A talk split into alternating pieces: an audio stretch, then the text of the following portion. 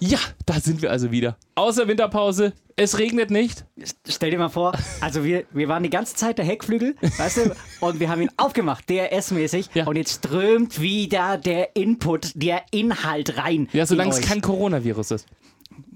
Okay, alles klar? Was wir gerade probiert haben, war Short-Form Improv. Wir haben Alter, uns das war vier so richtig schlecht. Das war wirklich Lass schlecht. bitte einfach nur den Opener starten. Gentlemen, start your engines, brothers. Die Grid Boys, dein Formel 1 Podcast mit Adrian Geiler und Tobi Schimon. Was für ein Intro.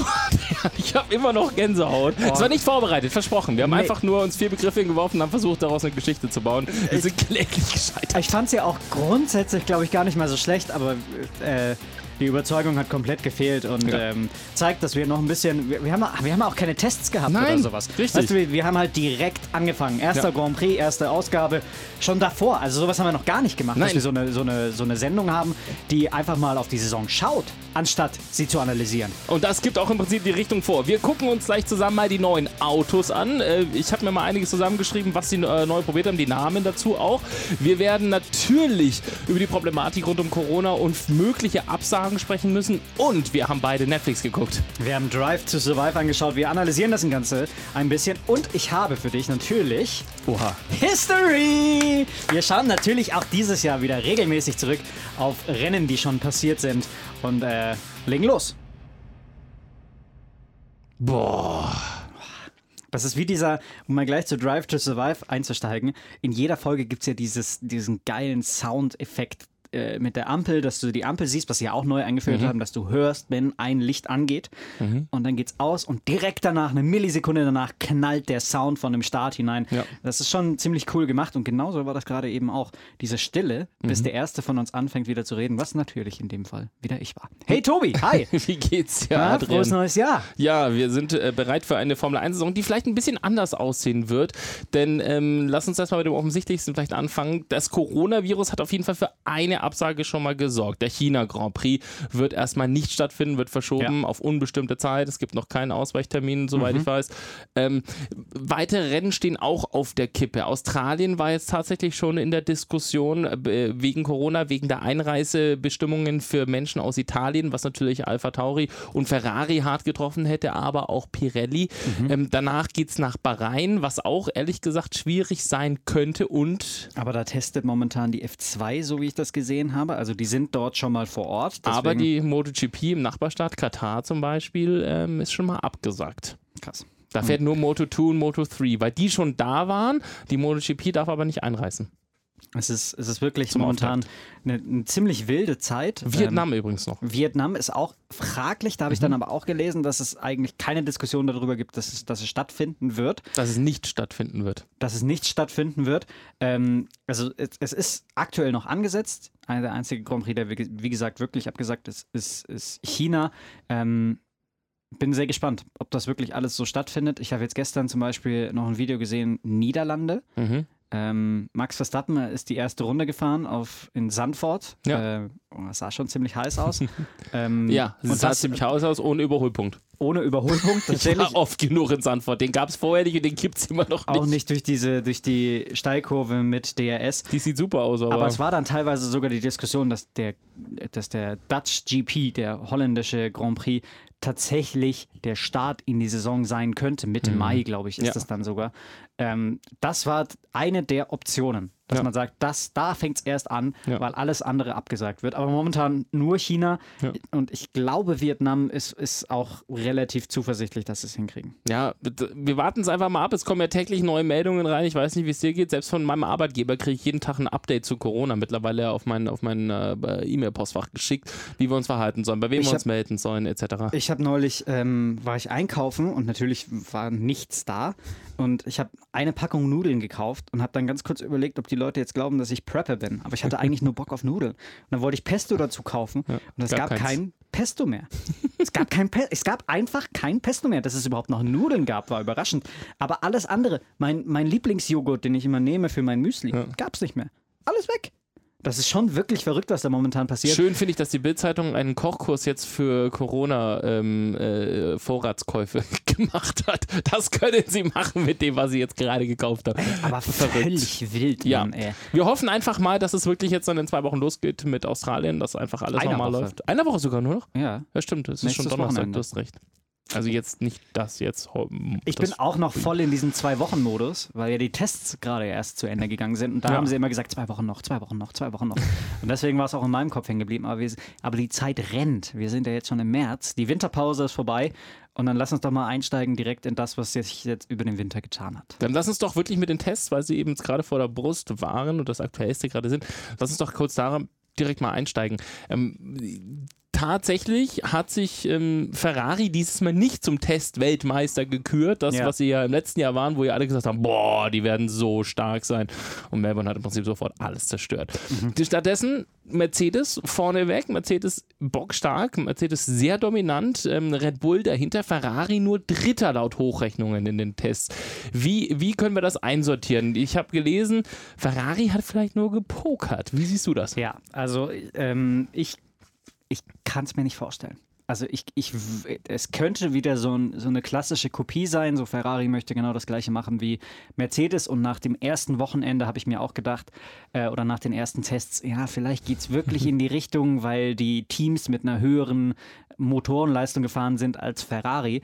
Aber es gibt halt momentan dieses, dieses andere große, nicht sportliche Thema, dass nämlich der Motor offiziell der, der Ferrari-Motor der vergangenen Saison offiziell nicht den Regeln entsprochen hat. Und das bedeutet, dass eigentlich alles, was Ferrari letztes Jahr erreicht hat, auf irregulärem fußt. Und Zumindest bis zu dem Punkt, wo es dann publik wurde und dann auf einmal war die Leistung bei Ferrari ja auch weg. Da erinnern Richtig. wir uns an. Das war wie, als hätte einer den Stecker gezogen. USA, in USA. Und da hat dann auch Max Verstappen gesagt, das passiert, wenn man nicht mehr betrügt. Es geht da um Benzinverhältnis, ähm, dass, dass der Motor dann halt einfach anders damit umgeht. Und äh, es war schon überraschend, dass die plötzlich über Nacht den besten Motor hatten und das so funktioniert hat. Ähm, ich glaube, das ist ein schwerer Schlag für Ferrari. Und ähm, hätte mir gerne gewünscht, dadurch, dass ich ja auch ähm, offensichtlich ein Ferrari-Fan bin, dass, dass das alles nur Taktik ist und dass sie dann vielleicht äh, in, einem, in einem anderen, zu einer anderen Zeit zeigen, was in ihnen steckt. Aber das haben sie nicht. Und ähm, jetzt bin ich hochgradig gespannt. Hoffentlich fall auch ich da drauf rein. äh, aber ich, ich aktuell wirkt es auf mich so, als wäre Ferrari wirklich nur dritte, vielleicht sogar fast vierte Kraft, weil halt eben Force India äh, auch sehr überzeugend war mit der, India. mit der, Co mit der du bist in die Kopie Falle getappt. Racing Point. BWT Racing Point. BWT Racing Point. Die sind nämlich auch sehr, sehr stark mit ihrem äh, sehr originellen Auto. Wie siehst du das mit Ferrari? Ich sehe das mit Ferrari auch so wie du. Ich glaube, dass sie, also Ferrari ist kein, ist nicht da das Poker-Team. Und das Ding war ja auch schon in der letzten Saison. Man hat ja gesehen, Mercedes war selbst in schlechten Rennen immer mit dabei. Und bei Ferrari war es eher so, dass die sich wirklich extrem strecken mussten, Ja. um wirklich immer vorne mit dabei zu sein. Also das war bei denen nicht so. Das ist so ein bisschen, wenn ich, wie wenn ich äh, im, im äh, Fußball gucke, manchmal so bei, bei der deutschen Nationalmannschaft, dann denke ich mir auch so, boah, die müssen so viel Energie reinstecken, dass die wirklich vorne mit dabei sind, während vielleicht die anderen auch an einem schlechten Tag noch ein sehr gutes Spiel äh, trotzdem zeigen können. Ja. Und das habe ich immer bei Ferrari auch so ein bisschen das Gefühl, dass ich so mir denke, mm, die, da muss schon alles passen. Da muss wirklich alles passen, dass die wirklich ähm, äh, vorne mit dabei sind. Und bei Mercedes ist immer so, bei den anderen muss alles passen, damit die uns überhaupt gefährlich werden können. Ja, genau. Das ist, das ist ein sehr, sehr fairer Punkt, vor allem in der Hybrid-Ära, weil die halt immer vorne weglaufen. Es gibt jetzt, Und der Witz ist aber der, der Motor war ja letztes Jahr, auch was Topspeed anging, auch was die Hitzeentwicklung anging, gar nicht das Beste unbedingt. Aber das Auto war trotzdem so gut, dass sie konstant immer mit dabei waren. Und deswegen hat sich wahrscheinlich auch Racing Point gedacht, dass sie dieses Auto, Auto dieses Auto einfach nehmen Ja. und damit fahren, was ja schon sehr, sehr äh, überraschend kam jetzt, Ja. dass dieses Auto fast eine Kopie ist, also genauso ausschaut. Äh, wenn vielleicht Details, aber das erkennt jetzt der, der normale Zuschauer, glaube ich, nicht. Ähm, Aber die Form der Front, die Nase. wenn du die- diese Bilder hast, wo Ja. in der Mitte geteilt wurde, Genau. siehst du keinen Genau. Unterschied. Du Selbst die, kleinen, selbst die kleinen Flügel vorne an der Nase, rechts und links, sind exakt an der gleichen Stelle positioniert. Ich meine, das ist ja auch keine doofe Idee, erstmal zu sagen, ja. du nimmst das beste Auto aus dem Feld und versuchst das zu kopieren. Nur hat ähm, Racing Point tatsächlich mal das komplette Konzept über den Haufen geworfen. Von extrem Anstellwinkel, also hinten extrem hoch, vorne extrem flach, zu nicht mehr ganz so extrem, wie es eben Mercedes hat. Das ist ja. bei, ne, und das ist, das ist schon spannend, dieses in Anführungszeichen Risiko erstmal einzugehen, das wirklich so zu machen. Ja. Darüber ist jetzt auch eine große Diskussion natürlich entbrannt, weil viele von den anderen Teams sagen, das machst du nicht nur anhand Fotos, da hast du Informationen bekommen. Ja. Und das ist natürlich auf da sehr gefährlich, weil Racing Point zum Beispiel sich immer beschwert hat, dass Haas zu viel Unterstützung von Ferrari bekäme. Und jetzt machen sie im Prinzip dasselbe. Also ganz, ganz merkwürdige Situation, die sich da gerade auftut. Ja, absolut. Ähm, Mercedes hast du schon erwähnt, dass die einfach äh, sehr stark sich präsentiert haben, vor allem in der ersten Woche, die schnellste Zeit gefahren sind und in der zweiten Woche sich nicht verbessert haben, noch bis auf eine halbe Sekunde nicht rangekommen sind. Und das zeigt natürlich, normalerweise wirst du ja eher schneller mhm. als langsamer, dass Mercedes vielleicht dann angefangen hat zu sandbaggen oder vielleicht schon so weit den Vorsprung hatte, dass sie gesagt haben, so, oh scheiße. Da haben die ganz viel ausprobiert. Das, das, das hast du in den DAS-Systemen gesehen, an diesen Lenkrad-Systemen. Sagen wir DAS oder sagen wir das? Das System? Das. DAS. Das, das System. Das System. Dann sagen wir DAS-System. Okay, ja. gut. Also DAS-System, dieses, ähm, was du gesehen hast in den Tests, dass er den äh, Lewis Hamilton, den, den, den, Denker wie ein, wie ein Pilot nach hinten ziehen konnte. Dann haben sich die Reifen vorne ein bisschen äh, äh, auseinandergezogen, damit eben die Luft besser strömen kann oder die, die, die Lauffläche verändert wird. Witzigerweise haben sie selbst in Interviews gesagt, sie wissen noch gar nicht, ob es funktioniert, ob es was bringt, ob das alles so wirklich passt. Und wenn er reingeschoben hat, kurz vor der Kurve wieder, sind die Reifen wieder in die normale Position Position zurückgekommen. Ist ja jetzt auch schon wieder klar, dass das alles nicht erlaubt sein wird und sowas. Ähm, aber ich finde es spannend, dass die sich sowas einfallen lassen und dass die sowas einfach mal ausprobieren. Das zeigt nämlich auch wieder die Ingenieurskunst, die dahinter steckt. Aber das zeigt mir auch, die haben die zweite Woche einfach wirklich nur benutzt, um einfach schon Sachen auszuprobieren, die vielleicht für nächstes Jahr, für in zwei Jahren dann relevant sein können. Ähm, weil das ist natürlich jetzt auch gerade die, die, die Gretchenfrage. Was machst du als Team? Ja. Bereitest du dich nur auf 2020 vor, das letzte Jahr, wo richtig richtig Geld ausgeschüttet wird. Oder gehst du schon auf das nächste Jahr, wo das Reglement sich komplett ändert, wo es Kostendeckel gibt, wo du. Ja. Und das ist, glaube ich, auch das, was man jetzt lesen konnte. Äh, Mercedes fährt zweigleisig. Mercedes macht dieses Jahr und nächstes Jahr. Deswegen haben die auch am Auto mehr verändert als andere Teams, als äh, Ferrari. Da kommen wir gleich noch im Detail drauf. Ähm, Ferrari hingegen jetzt schon den Vorsprung nutzen möchte, um nächstes Jahr stark zu sein, weil sie sagen wollen, die nächste Ära wollen wir nicht wieder verpennen. Vor allem, wenn das Auto tatsächlich nur dritte Kraft ist oder vierte Kraft, dann macht es für Ferrari ja auch gar keinen Sinn, ja. auch wenn das schmerzt, äh, weil Ferrari immer WM-Favorit ist per Definition fast schon ins Gesetz reingeschrieben, der Formel ja. 1, dass die immer um Siege mitfahren. Und wenn du das dann von vornherein die Flinte ins Korn wirfst, ja. ähm, dann, dann, dann ist das ein Eingeständnis dafür, dass diese Hybrid-Ära einfach nicht Ferraris Zeitalter war. Und das, glaube ich, ist offensichtlich und deswegen glaube ich, die werden dies Jahr versuchen, nicht ganz blöd auszusehen, aber die, die, die haben sämtliche Energie und das siehst du auch in den Veränderungen. Ich habe die mal alle ein bisschen versucht zusammenzufassen, dass da einfach nicht viel Energie reingeflossen ist. Das ja. haben andere Teams, wollen es jetzt ausnutzen. Red Bull zum Beispiel möchte dies Jahr auf jeden Fall eine große Rolle spielen, weil sie auch sagen, sonst verlieren wir irgendwann Verstappen. Der hat ja in seinem Vertrag, wie wir jetzt äh, auch dank Drive to Survive nochmal ganz genau erklärt bekommen haben, wenn die nicht mindestens drin drittbeste Kraft sind im Feld, darf er einfach gehen, ja. obwohl er Vertrag hat bis 2023. Also Red Bull versucht sich da schon zu strecken. Klar, das ist dann eine Chance, nämlich ja. sich als jüngsten, als jüngster Weltmeister letzte aller Zeiten. Chance. Ja, letzte Chance. Und deswegen werden die da alles investieren. Das ist seit Jahren das Projekt von ja. Red Bull, worunter andere Fahrer zu leiden hatten. Carlos Sainz Jr. oder halt auch Danny Ricciardo. Ja, und auch ein Pierre Gasly. Pierre Gasly, genau, und Alex Albon, der sich momentan da, glaube ich, ganz, ganz ordentlich schlägt, ja. äh, der auch dieses Jahr wieder für Red Bull fahren wird. Also das ist, das ist die Mission ja. und deswegen kann ich mir schon vorstellen, dass die dann vielleicht der, der lachende zweite, dritte sind. Ja. Ähm, ich glaube, Racing Point wird echt gefährlich für Ferrari, weil wenn wir uns das anschauen letztes Glaubst Jahr. Glaubst du, dass sie so stark gleich sind? Ich glaube dadurch, dass dieses Auto, ich glaube, Ferrari hat sich nicht viel verbessert im Vergleich zum vergangenen Jahr und Racing Point hat halt diesen fucking Mercedes, der, der äh, besser war als der Ferrari. Ja. Das heißt, ich glaube, die sind fast auf Augenhöhe, vielleicht ein bisschen dahinter, aber es gibt die Möglichkeiten, glaube ich, dass der ein oder andere Racing Point sich vor den Ferrari schiebt. Ähm, die Jetzt einzige müssen sie es ja noch fahrerisch hinkriegen, die beiden, Lance und Stroll haben und äh, Sergio Sergio Perez. Sergio Perez ist ein verdammt guter Fahrer, Ja. der alle Chancen, die er hat, auch tatsächlich nutzt. Ja. Und deswegen sehr, sehr, sehr spannend. Ich glaube, die einzige Hoffnung, die die Teams haben können in Bezug auf Mercedes ist, dass sie in der zweiten Woche durchaus ein paar technische Probleme hatten. Mhm. Ähm, mehrfach einfach ausgerollt sind, der Motor ausgegangen ist, dass es da ein Benzindruckproblem gab. Ähm, das ist, glaube ich, das Einzige, was äh, Hoffnung machen kann, dass dieser Mercedes nicht so zuverlässig ist. Aber in der ersten Woche gab es das gar nicht. Plötzlich in der zweiten, wo sie viel ausprobiert haben.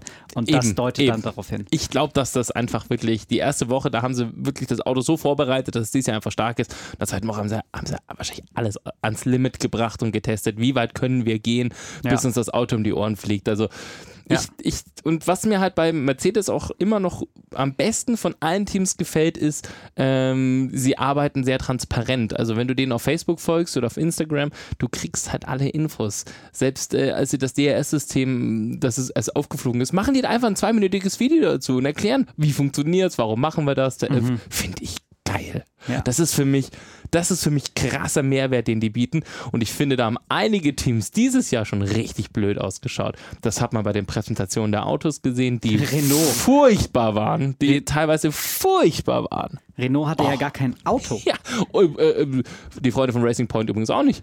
Ja. Die haben auch noch das alte Auto bei der Präsentation hingestellt, haben nur die neuen Aufkleber drauf gemacht. Sensationell. Und bei, bei Renault waren es nur Fotos, die Und zwar nur die. Teile, Ja. also nicht mal das ganze Auto, nur so vorne, links, rechts. Und, des, und deswegen waren sie dann alle sehr gespannt, als dieses Auto dann wirklich, ob dieses Auto wirklich losfahren könnte Ja. oder ob wir so einen Williams-McLaren-Moment der letzten Jahre hatten, dass dieses Auto einfach nicht rausfährt. Ja. Also ähm, die, die, diese, diese Off-Season, wie man sie da dann nennt, äh, die, die Zeit zwischen den beiden Saisons, die hatte schon auch dieses Mal viele verrückte Geschichten, fand ich. Ja. So ein paar Dinge mit dabei, wo du dir denkst, was soll denn das? Also, dass Renault alle nach Paris einlädt ähm, und dann fängt das an und es, es passiert einfach nichts und du siehst kein Auto. Ja. Sensationell. Ich finde auch, da, da hat sich auch schon äh, ein Kollege von, äh, ich glaube, Motorsport Total hat da einen langen Vlog zugemacht und hat sich da wirklich zwölf Minuten drüber ausgelassen. Dachte ich mir so, Alter, ja, du sprichst mir gerade sowas von aus der Seele. Das war, also ich finde auch, natürlich haben es die großen Teams wieder richtig geil gemacht. Mercedes hat eine tolle Vorstellung, eine interaktive Vorstellung, auch viel mit, mit, mit, mit äh, Livestreaming, Internet und so gemacht, was, was richtig cool war. Viele Details verraten, tolle Gespräche geführt mit den Fahrern etc. Ferrari hat dieses riesige Opernhaus da gemietet und dann haben sie es wieder so ganz edel gemacht. Hey, schön. Ja, Weißt du, das ist auch, das ist auch der Glamour, den du doch spüren willst. Authentisch. Wir Das fahren doch Formel 1 und nicht irgendwie, weiß ich nicht, Seifenkistenrennen äh, am, in, ähm, ähm, ähm, äh, an der Zugspitze. du, du willst, dass Ferrari auch sowas macht. Dieses Stilvolle. Das ist einfach die, das Authentische, was Ferrari ausstrahlen möchte und dann in dem Fall halt eben auch ausstrahlt, dass du Im Smoking stehen sie da, sehen toll aus. Es ist ein tolles Ambiente, wie bei der Oscar-Preisverleihung. Hey, Geil, wirklich sehr, sehr cool gemacht. Und was du gerade auch nochmal angesprochen hattest mit Öff Öffnen und Transparent sein, das ist ja zum Beispiel auch ein großes Thema ähm, gewesen jetzt bei dieser zweiten Staffel Drive to Survive, auf die Ja. wir immer wieder zurückkommen, dass da plötzlich Mercedes und Ferrari mitmachen, die in der ersten Saison nicht mitgemacht haben. Ja. Und Mattia Binotto, der ja wirklich einen, einen, einen krassen Wandel eingeführt Ja. hat bei Ferrari hin zu Off Öffnung, Öffnung hin zu Medien, gibt WhatsApp-Gruppen, wo plötzlich die Nachrichten verbreitet werden und dass die dann auch plötzlich da sitzen und bei Drive to Survive mitmachen, Ja. ist ähm, auch eines, einer dieser Fingerzeige, dass alle versuchen so zu sein wie Mercedes, um äh, transparent zu sein, offen zu sein und äh, die Fans mitzunehmen, damit du, damit du halt eben genau sowas hast wie ich neulich beim Kartfahren, wo plötzlich jemand mit einer Mercedes Petronas Jacke hinter mir herfährt mit dem Namen Hamilton und nicht aus dem Rennen crasht. Ich hätte gewonnen. Ich hätte gewonnen, aber ich habe eingelenkt und er crasht einfach in mich, knallt mich raus aus der Kurve, dann bin ich Zweiter und es sind nur noch zwei Runden und ich war eigentlich schneller als er. Ah, es- und ich habe ihn einmal außen überholt, richtig geiles Manöver und dann crasht mich Hamilton einfach weg. Wie Schumacher 1994. Ups, Hamilton für Arme. da habe ich History gespoilert. Ich habe Gänsehaut. Ich freue mich schon so drauf, weil Australien History haben wir tatsächlich jetzt in unserer dritten Saison übrigens, was ich auch ziemlich geil finde. Äh, Wir sind Netflix eine Saison voraus. Ja, stimmt, genau. Wir haben angefangen, Netflix. Ja, äh, großartig. Ja, dann, ähm, dann lass uns doch tatsächlich über die Autos sprechen. Von oder? vorne nach hinten. Von vorn nach hinten. Dann fangen wir mit dem Mercedes W11 an. Du bist wirklich so unglaublich vorbereitet. Hamilton und Bottas. Ekelhaft. Hamilton und Bottas. Es hat sich nichts verändert, fahren zusammen. Probleme 2019. Kriegst du sie zusammen noch? Ähm, äh, Überhitzung der Reifen. Wenn es zu heiß wurde, hatten sie Probleme. Mhm. Ähm, aber ansonsten eig eigentlich relativ wenig. Also das Problem war tatsächlich der Topspeed. Da waren sie nicht gut. Da waren sie tatsächlich auch nur zweite Tabellenhälfte. Ähm, der Motor war tatsächlich so ein bisschen der Knackpunkt und Hitzerennen, wie du richtig sagst. Das waren ihre großen Probleme. Ähm, genau in diesen Stellschrauben hat man da gedreht. Man hat das Rad nicht neu erfunden, man hat es einfach nur verbessert. Nein, man hat's, man hat's halt gedreht. Genau, man hat's, man hat's gedreht sozusagen.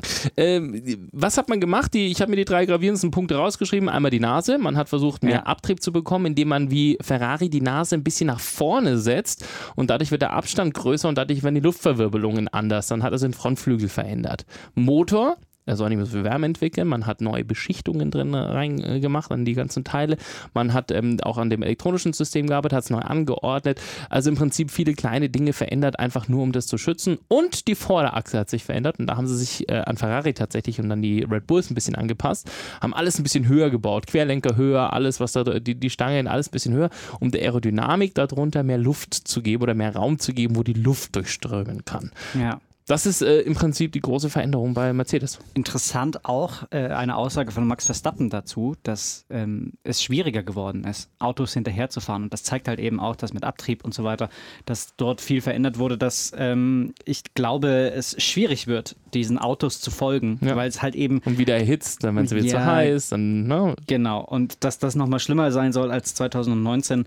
Und da ist dann auch nochmal dieses, inwiefern steckst du Mühe rein, um das 2020-Regularium so zu verändern, Ja. dass das nochmal spannend wird? Oder konzentrierst du dich mit dieser letzten Kraft, die du hierfür machst, Ja. ähm, vielleicht auf 2021, um dann in der nächsten Rechteperiode, sage ich jetzt einfach mal, so richtig geile Scheiße zu haben? Richtig fette Rennen, coole Autos, große Reifen, Ja. wenig, wenig Luftverwirbelung, wenn du hinterherfährst. Ich glaube, das wird ab nächstes Jahr ziemlich krass. Ich habe schon irgendwo habe ich einen ersten Entwurf von dem Renault gesehen, die ja schon seit letztem Jahr dran arbeiten. Ferrari übrigens auch, die kotzen übrigens gerade im Streit, dass das äh, finale Reglement jetzt erst im März verabschiedet wird, weil die schon halt voll in der Entwicklung eigentlich stecken und sich jetzt dann wieder was verändern kann und sowas. Während Mercedes zum Beispiel ja erst jetzt richtig anfängt damit. Also das, ähm, das wird schon, das wird schon spannend auch sein, was da noch für ein Streit rauskommt. Hamilton, Bottas, stärkste Fahrerpaarung des Feldes? Hm, mit dem Auto ja. Allein von den Fähigkeiten nicht? Ich überlege nämlich auch gerade und ich würde fast sagen, Vettel, also ich finde Vettel Leclerc ist auch Vettel stark. Leclerc ist wirklich stark, weil die sich auch gut ergänzen, ganz unterschiedliche Typen sind. Gut, das sind Hamilton, Bottas auch. Ähm, ich schätze, also der Schwachpunkt ist vielleicht so ein bisschen Bottas, der vielleicht so ein bisschen, also in dem Team Hamilton, Bottas. aber die schnellste Zeit gefahren ist bei den ja, Tests. ja. Aber die sagen nicht so viel.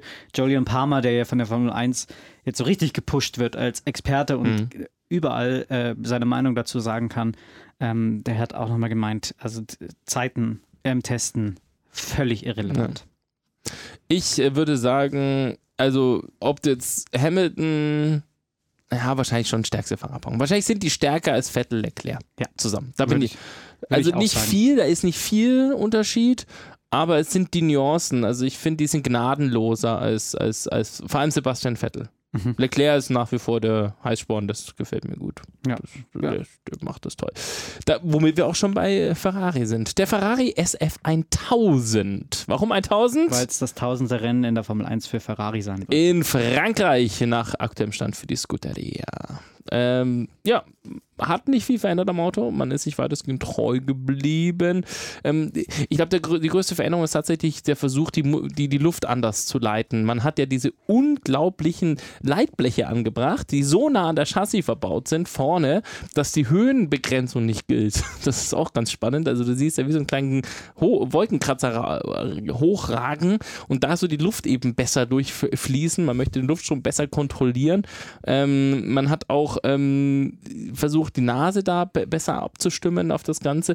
Und äh, das ist schon spannend, dass dadurch auch im Prinzip das Auto jetzt eben mehr Abtrieb generieren soll. Und man hat insgesamt durch eine, Anordnung, eine Neuanordnung der Teile dafür gesorgt, dass der Schwerpunkt sich nochmal ein bisschen abgesenkt hat. Kann natürlich dann zu dem Problem führen, wenn der Motor jetzt nicht mehr so stark ist wie in den letzten Jahren, dass du auf der Geraden nicht schnell bist, dafür in den Kurven zwar gut, aber halt mit zu wenig Motorenleistung.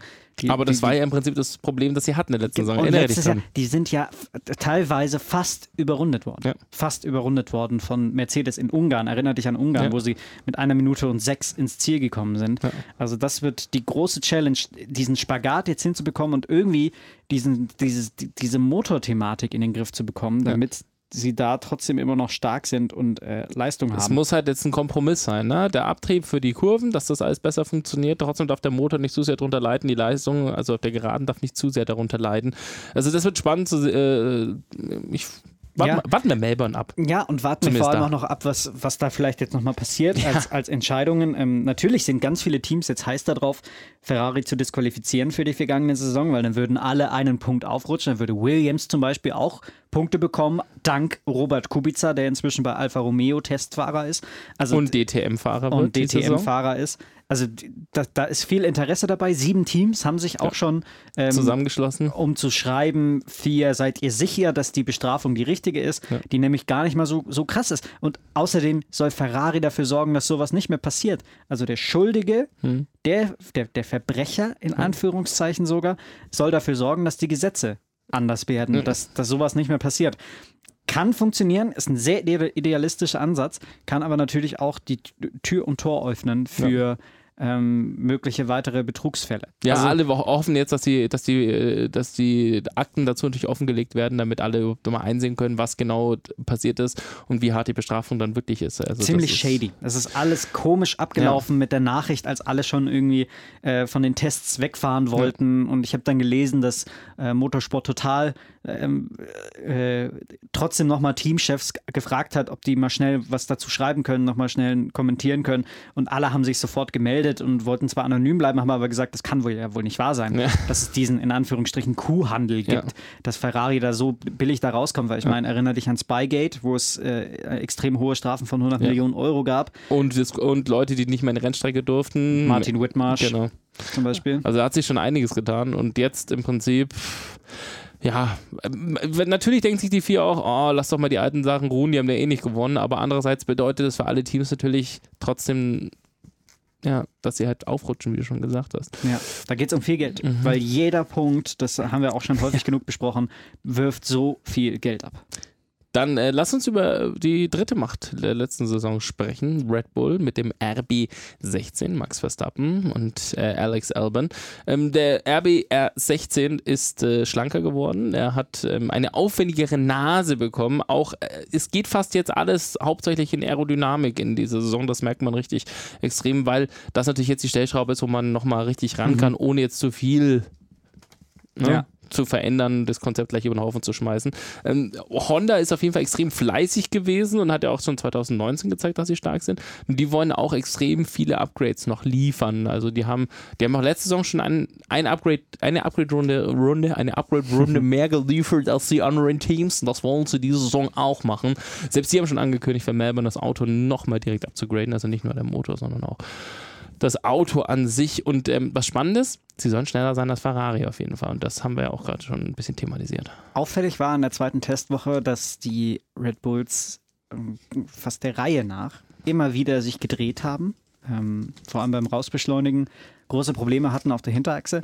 Vielleicht etwas, was zum Thema werden könnte, dass dieses Auto ein wenig schwerer zu lenken, zu kontrollieren ist. Ähm, wird man beobachten müssen dann in Melbourne, aber das ist so eine der Erkenntnisse gewesen aus den Testfahrten. Alex Albon und Max Verstappen. Max Verstappen haben wir schon thematisiert, ja. will jüngster Weltmeister werden. Alex Albon, ich glaube, die Theorie ist nicht so krass, wenn wir sagen, dass der dieses Jahr aufs Podium fahren wird. Da hast du recht.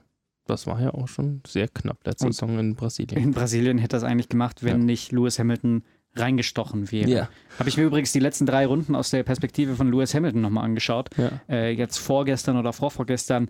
Alter, das war nochmal echt krass und hat nochmal zurückversetzt in dieses Rennen, ja. weil vor ihm fährt halt damals noch ein Toro Rosso mit Pierre Gasly. Genau. Und Der den überholt er erstmal wird. sofort, weil der halt schon runtergefahrene Reifen hat. Alex Albon fährt da vorne mit runtergefahrenen Reifen. Hamilton ist viel schneller als er. Und Max Verstappen ist ungefähr weg. Ja. Also Restart, weg. Ja. So faszinierend gewesen. Da hast du gesehen, wie stark der äh, Red Bull letztes Jahr eigentlich schon war. Und ähm, auch der Toro Rosso, damals noch Toro Rosso, jetzt Alpha Tauri ähm, von Gasly, der Hamilton kam nicht vorbei. Ich glaube, dass Red Bull, ähm, es, es gibt ja in der NBA zum Beispiel dieses Most Improved Player, wer hat sich am meisten verbessert von der einen Saison zur anderen Saison. Ich glaube, Red Bull wird der Most Improved äh, Player oder äh, Team sein im Vergleich über die ganze Saison. Also die werden die meiste Zeit gut machen, weil die wollen ums Verrecken jetzt den Weltmeistertitel. Ich glaube, man muss es nochmal betonen, wie wichtig es Christian Horner ist, Max Verstappen zum jüngsten Weltmeister aller Zeiten zu machen. Das war auch eine schöne Szene bei Drive to Survive, als er gefragt wird, wer sein Lieblingsfahrer ist. Die, die für uns gewinnen. Ja, nicht schlecht. Das stimmt. Das ist eine sehr gute Antwort. Äh, womit wir übrigens, wenn wir schon bei Brasilien sind, mit einem äh, Podiumsaspiranten vielleicht auch wieder sind oder zumindest einen, der in Brasilien nach oben gesprungen ist. Die Rede ist von Carlos Sainz, der ja dann einsam und verlassen, nachdem Hamilton dann disqualifiziert wurde, dann da oben mit seinem Team stand und gefeiert Einsam hat. und verlassen ist gut. 60 Ich weiß. Leute mit Aber drumherum. es waren keine anderen Fahrer mehr dabei. dass dieses, dass dieses Podium das überhaupt gehalten hat. Und er hat dann, ich, ich glaube auch, dass im ersten Moment man sich so denkt, so, puh, schon, aber schon schade, dass da jetzt keine anderen Fahrer mit da drau- drauf dabei sind. Aber im Endeffekt, das hat er dann auch nochmal gesagt, war es schon schön, das so erleben zu können, wie er Mit es dem erlebt ganzen hat. Team, ja, genau. Also der McLaren MCL 35 Hast du dir wirklich jeden Namen rausgeschrieben? Ja, habe ich mir auch geschrieben. Respekt. Äh, hat ganz klar das Ziel, das hat Zach Brown auch gesagt, wir wollen uns auf gar keinen Fall zurückentwickeln, weil der Sprung 2019, der war schon extrem stark. Ähm, das ist das erste Au- Auto, das auch von James Kay, Key. Key, Key, Key, Key äh, entwickelt wird oder entworfen wurde. Ähm, der war schon, ich habe ausgesucht, bei Jordan, bei Spiker, bei Force India und eben lange bei Toro Rosso und war dann seit März 2019 eben bei McLaren. Jetzt hat er wirklich das Auto entworfen und äh, auch da hat man vor allem aerodynamisch versucht, alles rauszuholen. Man hat ähm, aber tatsächlich auch viel Geld schon investiert in eine neue Boxenausrüstung, denn da lief nicht immer alles rund in den letzten zwei Saisons. Man hat da wirklich viel Geld reingesteckt, um die Boxenstops zu perfektionieren und da einfach besser arbeiten zu können. Also auch da konzentriert man sich vielleicht tatsächlich auch schon so ein bisschen aufs Jahr 2021, könnte ich mir vorstellen. Ich glaube nicht, und das haben auch die Tests so ein bisschen angedeutet, wie gesagt, immer mit Vorsicht genießen, aber dieser Schritt hin zu den Top 3 ist ihnen nicht gelungen. Ja. Also sie waren selten ganz vorne mit dabei. Letztes Jahr war das noch anders. Da wurde sogar Carlos Sainz gefragt, ob er auf die Pole fahren kann und er hat gesagt, auf gar keinen Fall, äh, was sich ja auch bewahrheitet hat. Aber es ist halt ähm, weniger Euphorie, sage ich jetzt mal, da als letztes Jahr. Das ist so ein, so ein äh, spannend wird sein, ob die, die beiden Fahrer sich weiterhin so gut verstehen und weiterhin so viel Spaß verbreiten, wie das bis jetzt der Fall war mit Carlos äh, Sainz Jr. und Lando Norris. Genau, die beiden Fahrer, die wirklich überzeugt haben. Letztes Jahr, es wird schwierig für mich, über Landon Norris nicht mehr als Rookie zu denken, sondern dass der inzwischen ja jetzt in seine zweite Saison geht. Aber das ist der Lauf der Zeit. Der wird auch irgendwann mal seine Karriere beenden. Und ich denke mir, krass, du warst doch gerade erst noch 19 oder 20 Jahre alt. Ähm, okay Tests, wirklich in Ordnung. Ähm, d- die sind auch ganz zufrieden, so wie sie sich entwickeln. Aber ich glaube, da ist viel Realismus mit dabei, auch mit dem deutschen Teamchef Andreas Seidel, dass sie dieses Jahr nicht den Schritt machen, um die Top 3 zu, äh, zu anzugreifen. Aber wenn man auch nochmal gesehen hat bei Drive to Survive mit Carlos Sainz, wie er da durchläuft durch, dieses, durch das Zentrum bei McLaren, da ist schon viel Historie dahinter. Und deswegen wird mit denen ab 2021 definitiv zu rechnen sein. Spannend ist, äh, weil wir es gerade von den Rookies hatten, dass es im Prinzip ja nur einen echten Rookie dieses Jahr gibt mit Latifi. Die anderen sind ja alle, auch Ocon ist ja schon gefahren, der jetzt bei Renault ist. Ja. Und ähm, dementsprechend auch spannend, dass es im Prinzip nur einen echten Rookie gibt, nachdem irgendwie so ein gefühlter Schwall an jungen Fahrern in den letzten zwei, drei Jahren so durchkam. Ne? Giovinazzi, Norris, Albon, Russell. Russell. Das waren schon mal vier alleine im letzten Jahr. Ja. Ähm, dann hast du ja noch Leclerc in der Saison davor gehabt. Ja. Also es ist schon wirklich viel neu Da hat mit einen schönen. Schwung mal re- reingehauen und jetzt, äh, jetzt siehst du halt nur ein. Ähm, zeigt aber vielleicht auch so ein bisschen die Konstanz wieder, die, die, die vielleicht so ein bisschen einkehrt. Und zeigt vielleicht auch so ein bisschen diesen goldenen Jahrgang, den es damals gab. Weil ich bin jetzt sehr gespannt, was, ähm, also äh, Luca Giotto ist zum Beispiel raus, dass der F2 war nie ein Thema. Nick de Vries war nie ein Thema für die Formel 1. Fährt Ähm, jetzt Formel E, ne? fährt jetzt Formel E. Auch ganz gut, soweit ich weiß. Ähm, ist auf jeden Fall spannend. Äh, was da jetzt dann in dieser Saison rauskommt, weil Mick Schumacher fährt zusammen äh, wieder bei, bei Prema, bin ich gespannt, wie der sich entwickeln wird. Ja. Da gibt es auch noch andere, viele, viele junge Fahrer. Sang zum Beispiel, Zhang, der, ähm, der ich glaube, er ist Chinese tatsächlich, der für das Renault-Team fährt und der auch schon so ein paar Rennen relativ gut bestritten hat in der vergangenen Saison als, als Rookie damals. Ja. Ähm, auch das wird wieder heiß zu sehen sein, wie sich da die Youngsters schlagen. Womit wir bei Renault auch angekommen sind. Der R.S.20. Es ist das schönste Auto. Das Ziel, äh, weißt du es? Der hat diese geile Nase. Und das, darauf wirst du jetzt zu sprechen kommen, dass, was sie so alles verändert haben. Ich habe mir nicht wirklich viel aufgeschrieben, weil es nicht viel so, klar war.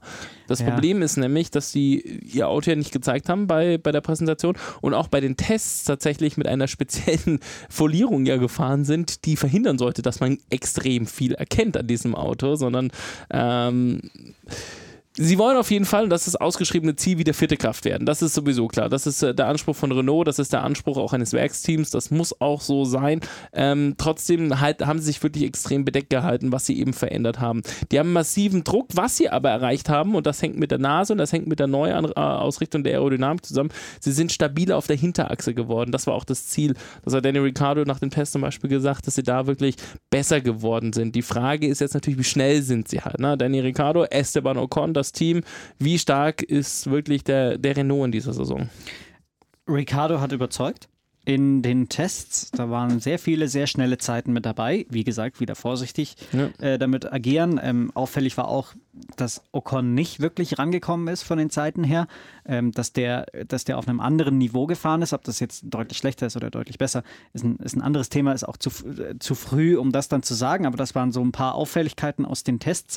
Und natürlich ist für Renault klar, du musst jetzt Schritte machen, weil ansonsten 2021 wer hat keine Verträge? Lewis Hamilton und Sebastian Vettel. Das sind zwei der begehrtesten Sitze, die es gibt. Ja. Und wer sagt, dass Sebastian Vettel weitermachen möchte, wenn es jetzt nochmal eine Veränderung gibt? Ja. Wer sagt, dass Lewis Hamilton weitermachen möchte? Danny Ricciardo ist einer der heißesten Fahrer auf dem Markt. Und wenn Renault wieder so ein Jahr abliefert wie vergangene Saison, dann wird Ricardo nicht sagen, naja, aber ich vertraue auf das, was mir hier die Chance geboten wird, sondern der wird dann wechseln, Ja. weil er nämlich Weltmeister werden möchte. Und das nimmt man ihm vielleicht auch nicht immer ab, weil er so ein bisschen spaßig und locker rüberkommt und immer lacht. Aber der Typ ist brutal ehrgeizig und das ist sein Traum und das wird er versuchen zu erreichen. Ja. Und wenn das bei Renault nicht geht, weil Renault in diesem Jahr schlecht abliefert und fürs nächste Jahr keine Perspektive da ist, dann wird er nicht bleiben. Ich bin aber gespannt, ob eines der Top-Teams dann auch äh, Danny Ricciardo halt will. Ne? Das ist natürlich auch die andere Frage. Er ist, er ist für mich einer der besten Fahrer. Ich weiß doch, was Einer er der für Top dich 3 ist. Fahrer. Ich jeden Fall. weiß doch, Danny was Ricciardo, er für dich ist. Das ich, ist Das ist. Oh, ma- ich hasse sowas jetzt. Der König der Überholer. Ja, in Baku sah er nicht gut aus letztes Jahr. Auch das hat man in Drive to Survive nochmal in aller Ausführlichkeit gesehen. Ja. Ah, scheiße, Leute, ich habe nicht gesehen, dass er hinter mir stand. Ja, es ist auch schwieriger gewesen, weil du natürlich, das ist mir nie bewusst gewesen, aber das ist ja das Allerwichtigste für Danny Ricciardo bei seinen Überholmanövern, dass er auf der Bremse Vertrauen hat. Und wenn er das in diesen ersten Rennen hatte er das nicht. Und deswegen ist es da halt auch nicht so gelungen, wie er sich das vorgestellt hat. In der zweiten Saisonhälfte war das dann besser. Aber Renault wird schwer für mich zu akzeptieren, immer noch, dass, dass Nico Hülkenberg nicht dabei sein wird. Esteban Ocon und Max Verstappen wird vielleicht etwas Heißes, aber ich kann dich beruhigen, Tobi. Bleib ganz cool. Sie haben sich schon die Hand gegeben. Haben sie? Ich habe Gänsehaut. Ja. Vielleicht verstehen sie sich ja. Ähm, ich, ich sag's dir ganz ehrlich, zu Alpha Tauri, Alfa Romeo, Haas und Williams habe ich nicht ganz so viel wie zu den anderen. Darf ich die kurz zusammenfassen? Ähm, ja, und ich sage zu jedem Team kurz Gut. was. Alpha Tauri, Quert und Gasly. Das Auto ist kompakter geworden. Ähm, es gibt mehr Freiheiten bei der Aerodynamik. Sieht auch wunderschön aus, die neue Blau und Lackierung. weiß, ne? Wirklich, ähm, es ist, heißt der jetzt so, weil es die Modemarke von äh, Red Bull bewerben soll. Und ähm, wenn, wenn das der Style ist, dann ist das schon mal sehr gelungen. Also schaut wirklich ganz gut aus. Äh, Gasly sagt, "Ah, ich glaube, wir sind nicht so gut wie letztes Jahr. Aber äh, auch wieder Tiefstapelei. Alfa Romeo, der C39 mit Kimi Räikkönen und Antonio Giovinazzi.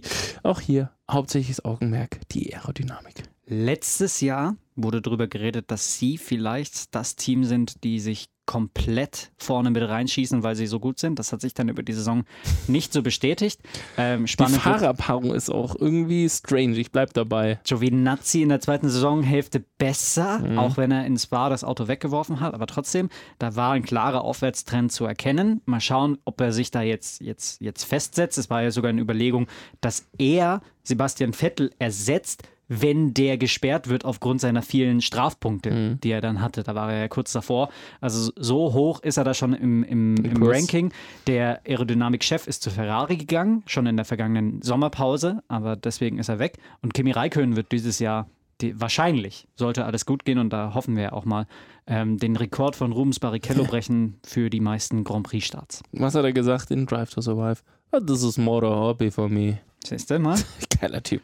Der Haas VF20 mit Romain Grosjean und Kevin Magnussen. Auch hier kleinere Veränderungen tatsächlich. Das ist wie so, eine, wie so ein Abziehbild, haben viele gesagt, von, vom Vorjahresauto.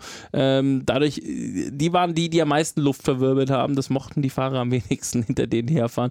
Und äh, da hat man tatsächlich noch ein bisschen die Tore ein bisschen weiter geöffnet, dass da noch mehr entsteht. Ich Hm. bin ähm, nach Drive to Survive noch überraschter, dass diese Fahrerpaarung mit Grosjean und Magnussen bestehen bleibt. Ja. Äh, nachdem, nachdem es in Großbritannien, glaube ich, dazu geführt hat, dass die beiden ausgeschieden sind, nachdem sie sich berührt haben, äh, ist Günther Steiner ja ausgerastet. Ja. Kevin Magnussen hat die Tür ge geknallt und dann sagte Günther Steiner, wenn es nach mir gehen würde, würde ich beide feuern. Ich habe nicht das Gefühl, dass er ein Riesenfan von Romain Grosjean ist. Ähm, das ist eine, eine ganz komische Situation. Ähm, ich, ich war in dieser einen Saison, als sie so, so geil vorne mitgefahren sind und Das war äh, die vorletzte, ja. die vorletzte Saison, dass sie da so gut waren und, und Spaß gemacht haben. Da habe ich mich so ein kleines bisschen in die verguckt und dachte mir, was für ein cooles Team. Rock'n'Roll hat ja dann der Chef von Rich Energy gesagt, dass die komplett anders sind von diesem ehemaligen Sponsor. Ja, Rich Ähm, Energy. Bis sie, bis sie dann halt eben im vergangenen Jahr sich in die komplett falsche Richtung entwickelt haben. Ja, und, deswegen ist Rich Energy auch wieder ausgestiegen. Genau. Dann gab's, also es ist, äh, sorry, schon ein klein bisschen eine Chaos-Truppe. Ja. Mal schauen, wie sie sich jetzt entwickeln in diesem Jahr. Ja. Ähm, wir haben vorhin beide ein bisschen über Günther Steiner geredet. Wir sind nicht die allergrößten Fans. Nein, das ist ein bisschen übertrieben, alles, was der da macht. Also der hat eine ziemlich große Klappe, das muss man schon mal sagen. Was ja erstmal ja okay ist, ne? aber ich finde, er, er setzt sie falsch ein. Auch da, wie er Toto Wolf so ein bisschen ähm, veräppeln wollte in Deutschland und der ihn angeguckt hat, so, äh, was, was willst du eigentlich von mir? Ja. Das war so, das war ein bisschen strange und f- gut, Netflix sucht sich natürlich auch die Szenen raus, äh, die passen in so eine Geschichte. Ähm, da hat sich auch jetzt Max Verstappen ja drüber beschwert, dass er nicht gut wegkommt in der ganzen, in der ganzen Geschichte ähm, über Drive to Survive.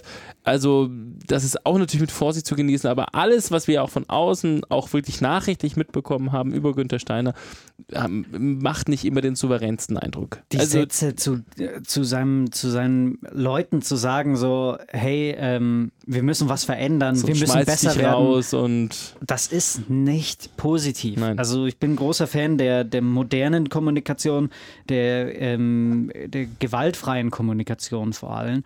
Und Günter Steiner äh, reißt da jede Latte, die dafür äh, au- auf dem Boden ausgelegt ist und rennt da drüber und zertrampelt das, weil er nicht positiv fördert, sondern weil er einfach reinballert und die Leute dementsprechend dazu bringen möchte, dass sie mehr Leistung bringen. Ähm, aber aus meiner Sicht mehr Angst verbreitet, als dass er das, als dass das ein leistungsförderndes Klima ist.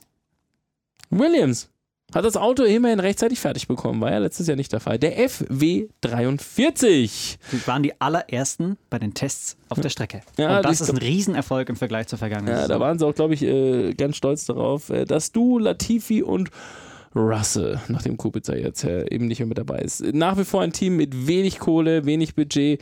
Sie sind rechtzeitig fertig geworden, das muss ich schon mal sagen. Ähm, ja, sie haben das Auto versucht zu verschmälern. Sie haben extrem schmäl, schmale Seif Seitenkäste, Seifenkästen, Seit Seitenkästen, ähm, haben aber die größte und voluminöste Motorhaube. Die ist riesig im Vergleich zu den anderen, die ja immer so schmal zusammenläuft. Ähm, bei denen ist es einfach so wie so ein, wie so ein, wie so ein SUV, das da vorne drauf geknallt, wie so ein Porsche Cayenne, der vorne drauf hängt.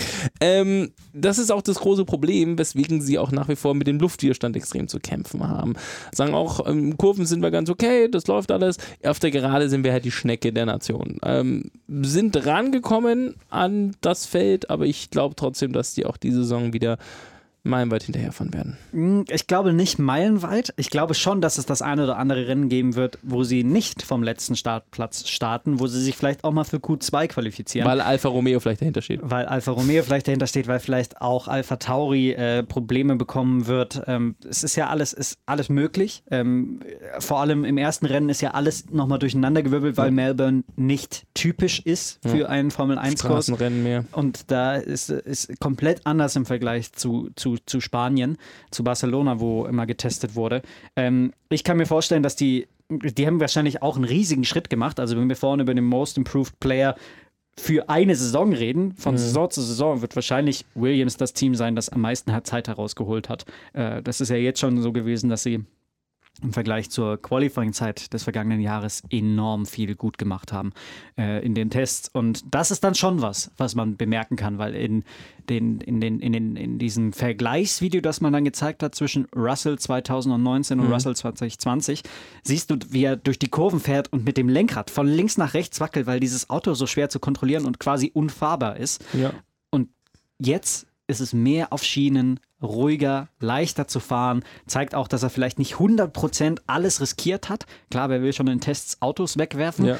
aber zeigt auch, wie schnell dieses Auto eigentlich sein könnte. Nämlich besser als das, was sie im letzten Jahr angebiet, äh, angeboten haben. Ja, nicht schwer. Nicht schwer ist wie wenn. Ähm, na, mir fällt jetzt kein gutes Beispiel ein, um das ungefähr zu bringen. Aber wenn, wenn, ich bin nicht kreativ genug gerade, Tobi, um da jetzt einen coolen Vergleich Du zu bringen. meinst, wenn du, wenn du äh, beim, beim 3000 Meter Lauf mit äh, fünf Minuten Abstand der Letzte warst und plötzlich anfängst zu trainieren, dann bist du vielleicht nur noch eine Minute schlechter als die anderen. Ja, genau. Als der Vorletzte. Genau. So. Ich, äh, ich habe in die. Du hast mich kreativ gerettet. Äh, letztes Auto der RP20 von Racing Point. Über den haben wir schon gesprochen, über das Auto von Lance Stroll und Sergio Perez. Wir haben gesagt, das Auto ist komplett neu konzipiert worden, was spannend ist, weil man es ja im Prinzip nur für eine Saison neu konzipiert. Aber sie haben halt einfach gesagt, so irgendwas muss man machen, damit wir überhaupt mitspielen können, mal wieder. Ähm, ja, der Aufstellwinkel hat sich verändert, darüber haben wir gesprochen. Der Streit, über den haben wir gesprochen, dass es sein kann, dass sich die anderen Teams nochmal beschweren, dass es dann mehr als vielleicht nur Fotos von Mercedes gab, sondern vielleicht auch ein bisschen andere Unterstützung. Also im Prinzip ist auch die Diskussion entbrannt dadurch so ein bisschen, wie stark darf man Satellitenteams einbinden, wie stark wird Ferrari, also jetzt Alfa Romeo oder Haas zum Beispiel einbinden, um Entwicklung für sie auch mit voranzutreiben. Ja. Und das ist äh, tatsächlich eine Frage, die sich in Zukunft mehr stellen wird, gerade wenn wir dann beim Thema Kostendeckelung irgendwann sind und dass man sich das dann vielleicht ein bisschen aufteilen kann. Lance Stroll und Sergio Perez sind das Fahrerduo und vor allem bei Lance Stroll ist das große Thema, sich im Qualifying zu verbessern. Da hat er in der vergangenen Saison große Probleme gehabt. Ähm, Die kamen in Drive to Survive übrigens quasi gar nicht vor. bisschen schade, Mhm. finde ich auch, weil dieses Team ähm, durchaus auch Boulevard, Boulevardpotenzial hat durch Ja. den Vater, der, der ja auch schon so Aussagen getätigt hat wie Claire Williams, als, er als Lance Stroll noch für Williams gefahren ist. Die ist Mutter und deswegen ähm, kann die keine so gute Chefin sein, also so richtigen Bullshit gelabert. Ähm, den würde ich gerne eigentlich da mal sehen, dass er ein bisschen was zum, zum Besten gibt. Ähm, sein Sohn ist talentiert, darüber haben wir schon geredet. Das, das Race-Tempo stimmt von ihm. Er ist schnell unterwegs, wenn es im Rennen darum geht, Punkte zu sammeln. Und Sergio Perez war in der vergangenen Saison, in der zweiten Saisonhälfte, mein Fahrer der Saison, weil er ähm, in jedem Rennen oder in zwei Rennen, glaube ich nicht, zumindest ähm, in die Punkte gefahren ist und immer mit das Beste rausgeholt hat, was aus diesem Auto herauszuholen war, was ja auch viele ihm zugute halten im Vergleich zu Nico Hülkenberg. Okay. Weil Nico Hülkenberg die Chancen, die sich ihm geboten haben, nicht genutzt hat und Sergio Perez halt sowas halt möglich macht. Dann Tests, äh, Autos. Machen wir einen Haken dahinter. Wir freuen uns, dass die neue Saison losgeht und wie gesagt, wir konnten jetzt wirklich uns schon mal perfekt einstimmen. Lass uns doch kurz noch, bevor wir zu History kommen, über Drive to Survive noch zwei Worte verlieren. Ähm, ich finde, ähm, du, du hast wie viele Folgen bisher gesehen? Drei. Ich habe sie alle schon gesehen am Wochenende. Ich hatte Zeit, ich lag krank zu Hause. Kein Corona versprochen. Ähm, ich, äh, muss ehrlich gestehen, ich habe mich zwischendurch so ein bisschen gefühlt so, boah, das hätten sie eigentlich noch erzählen können. Boah, da haben sie was weggelassen. Boah, boah, boah.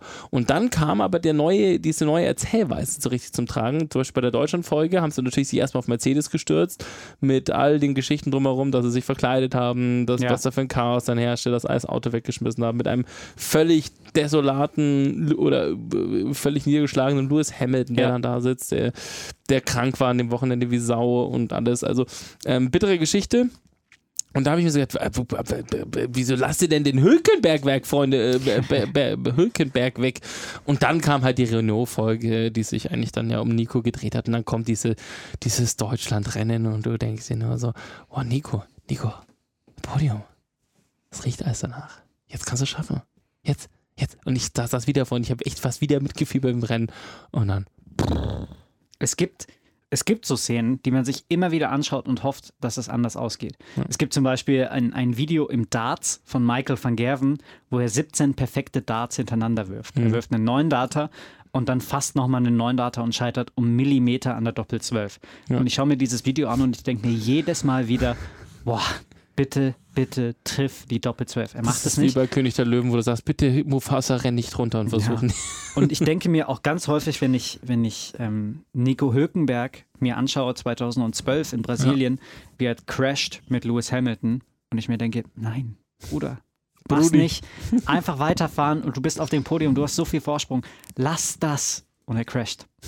Und er crasht. Es sind diese Chancen, die er nie nutzen konnte. Also klare Empfehlung, schaut euch äh, Drive to Survive bei Netflix an. Das ist, äh, sind sehr spannende Einblicke, die man da gewinnt in die Teams hinein. Man erfährt viel über Alex Albon auch, über seine Mama, die im Knast war und alles. Also ähm, ich finde, das ist ein, ein, ein großer Mehrwert, den sich die Formel 1 da geschafft hat. Das ist echt fast schon Mythos. Ich meine, das ist die zweite Staffel und alle fiebern darauf hin und überall wird es geteilt auf Facebook und so. Also ähm, die haben da echt was Cooles geschaffen mit, mit diesem Drive to Survive und äh, das, das, das kann man sich sehr, sehr, sehr gut anschauen. 99% Übereinstimmung bei Netflix bei mir. Also Oha.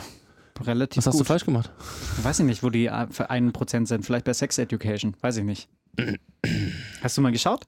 Meine Frau guckt das gerade. Finde ich sehr lustig. Ja? War ja auch ein sehr verklemmter Junge früher und deswegen fühle ich mich in diese, in diese Serie sehr hinein. Ich Aber wir, wir, wir driften away. Wir driften away. Wir driften in die Vergangenheit.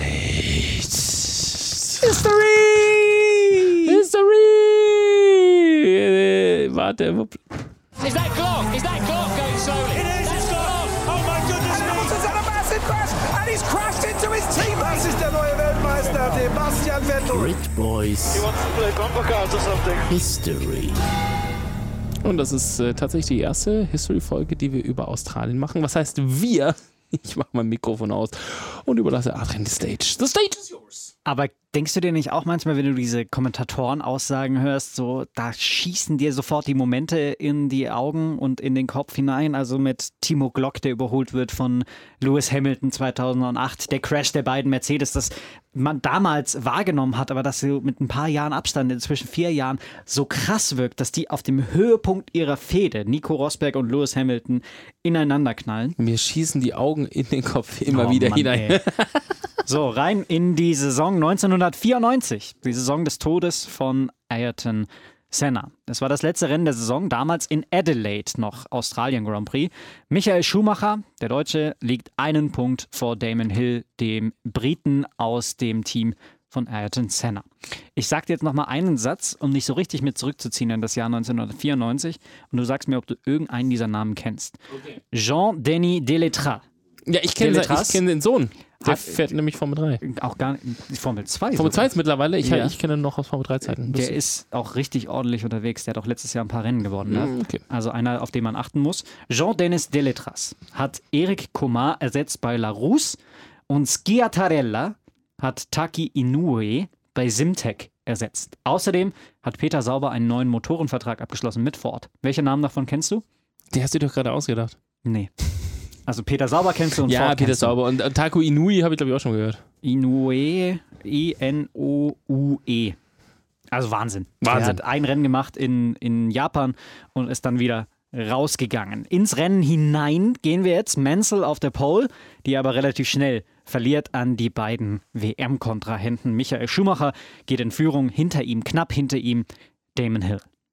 Es ist ein atemberaubender Fight, weil sich die beiden extrem schnell vom Rest des Feldes absetzen und in einer, halb, in einer, Sekunde bleiben. Also so wie damals Jacques Villeneuve und Michael Schumacher 1997.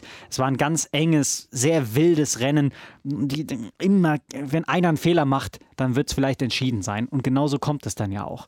Michael Schumacher fährt in einer Kurve, verbremst sich, knallt leicht in die Wand, kann weiterfahren. Es sieht noch so aus, als könnte er tatsächlich das Rennen weiter bestreiten, aber es ist schon irreparabel kaputt, das Auto. Dann geht es in eine Rechtskurve. Damon Hill ist eine Sekunde dahinter, sieht, was da passiert und will dann innen reinstechen in die Kurve. Schießt hinein und Michael Schumacher lenkt einfach ein, als wäre Damon Hill nicht da, obwohl er ihn sieht. Das können Videos belegen, weil er in den Spiegel, Spiegel schaut. Die beiden knallen aneinander. Dabei bricht die Radaufhängung von Damon Hill. Michael Schumacher wird in die Luft katapultiert, fliegt kurz hoch, überschlägt sich aber nicht, landet wieder und fährt in die Mauer und scheidet aus. Damit wäre in dem Fall, wenn das Rennen so endet, Damon Hill Weltmeister. Der muss dann aber in die Box und scheidet auch aus, weil er sich bei diesem Crash so sehr beschädigt hat, dass er das Rennen nicht beenden kann. Damit ist Michael Schumacher zum ersten Mal Weltmeister, der erste Deutsche, der den Weltmeistertitel holt und ähm, das Rennen am Ende gewinnt Nigel Mansell, aber keiner redet darüber, denn äh, auch nicht darüber, dass es der letzte seiner 31 Siege war.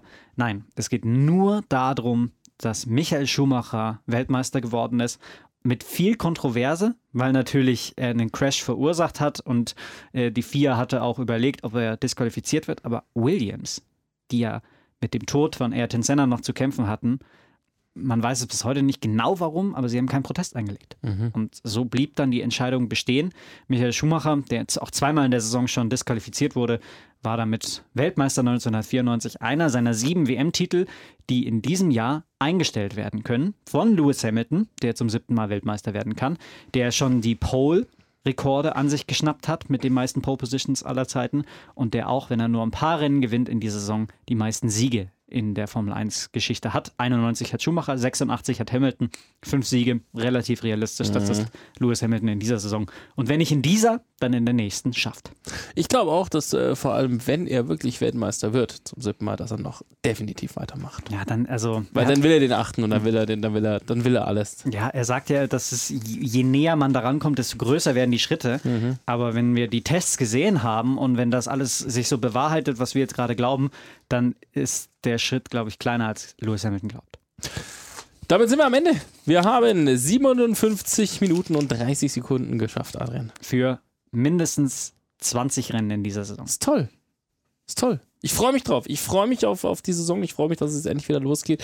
Ich bin gespannt ähm, auf die neuen Strecken. Ich bin auf Sandford gespannt. Ich bin auf hoffentlich Vietnam gespannt. Ähm, wenn China rausfliegt, habe ich nichts dagegen, weil ich finde nach wie vor ja. China furchtbar. Also es ist einfach nicht meine Rennstrecke. Ich mag, den, ich mag das alles dann nicht. ich bin heiß auf, auf Vietnam. Ich ja. habe Bock auf Sandford und werde dann, glaube ich, enttäuscht sein. Und ich Nein, mir Sandford ist immer schön. Also ich, zum Beispiel, ich war ja bei der DTM und GT Masters bin ich da nach wie vor noch ganz oft. Ähm, ist wunderschön da, es ist eine tolle Dünenlandschaft. Da haben sie auch nicht ganz so arg ver verschandelt, wie viele befürchtet haben, weil das ja auch ein Naturgebiet da ist, alles und sowas. Das, wird, das werden geile Bilder, die wir da haben. Es wird alles orange sein. Es wird unfassbar, glaube ich, von den Bildern her. Ähm, nur die Rennstrecke an sich ist halt einfach, so schön sie ist, eine Berg- und Talfahrt, die Dünenachterbahn von Sanford, wie sie ja genannt wird, ähm, überholen ist da faktisch unmöglich. Bring it on, Formel 1. Bring wir freuen uns auf. Adrian, die Gridboys sind back. Wir freuen uns äh, auch auf diese Saison wieder. Wir werden versuchen, jedes Rennen natürlich für euch zu analysieren. Und, und wir werden es nicht schaffen, oder vielleicht doch oder vielleicht auch nicht, aber wir versuchen es für euch regelmäßig, unregelmäßig mit Input und viel Wissen und manchmal sehr viel Laienwissen da zu sein. Lassen wir nicht MDO wieder mitspielen? Mikey? Ähm, der hat schon gefragt, der ist heiß, der Junge. Hat er wieder Bock, Mikey, hat, Mikey hat richtig Bock. Hat schon gesagt, lass uns eine WhatsApp-Gruppe machen, da kommen wir beide rein. Noch. Ehrlich, will er machen? Ja, will er machen. Mikey sagt, ja, so hin und wieder mal als, äh, als, äh, als, als äh, äh, Gesprächspartner. Ne? Jetzt hat er auch, mit reinnehmen. Der fährt jetzt äh, dieses Jahr übrigens für Timo Bernhard. In? In der, Im GT Masters, im Porsche. Äh, Timo Bernhard, der ja den Rekord aufgestellt hat im Prototypen auf der äh, Nordschleife mit dem äh, Porsche Le Mans Auto. Krasser Typ. heiß. Heiß. Hoppla, hoppla, sag ich da nur. Das war's von uns. Bis äh, zum nächsten Mal, Adrian. Ich sag vielen, vielen Dank. Tobi, danke dir. Nein, ich danke dir. Nein, ich danke dir. Nein, ich danke Nein, ich danke dir. Nein, ich danke Tobi, dir. ich Nein, danke dir. Ich danke dir. Nein, ich danke dir. Nein, nein, ich. Nein. ich. Die Grid Boys, dein Formel 1 Podcast.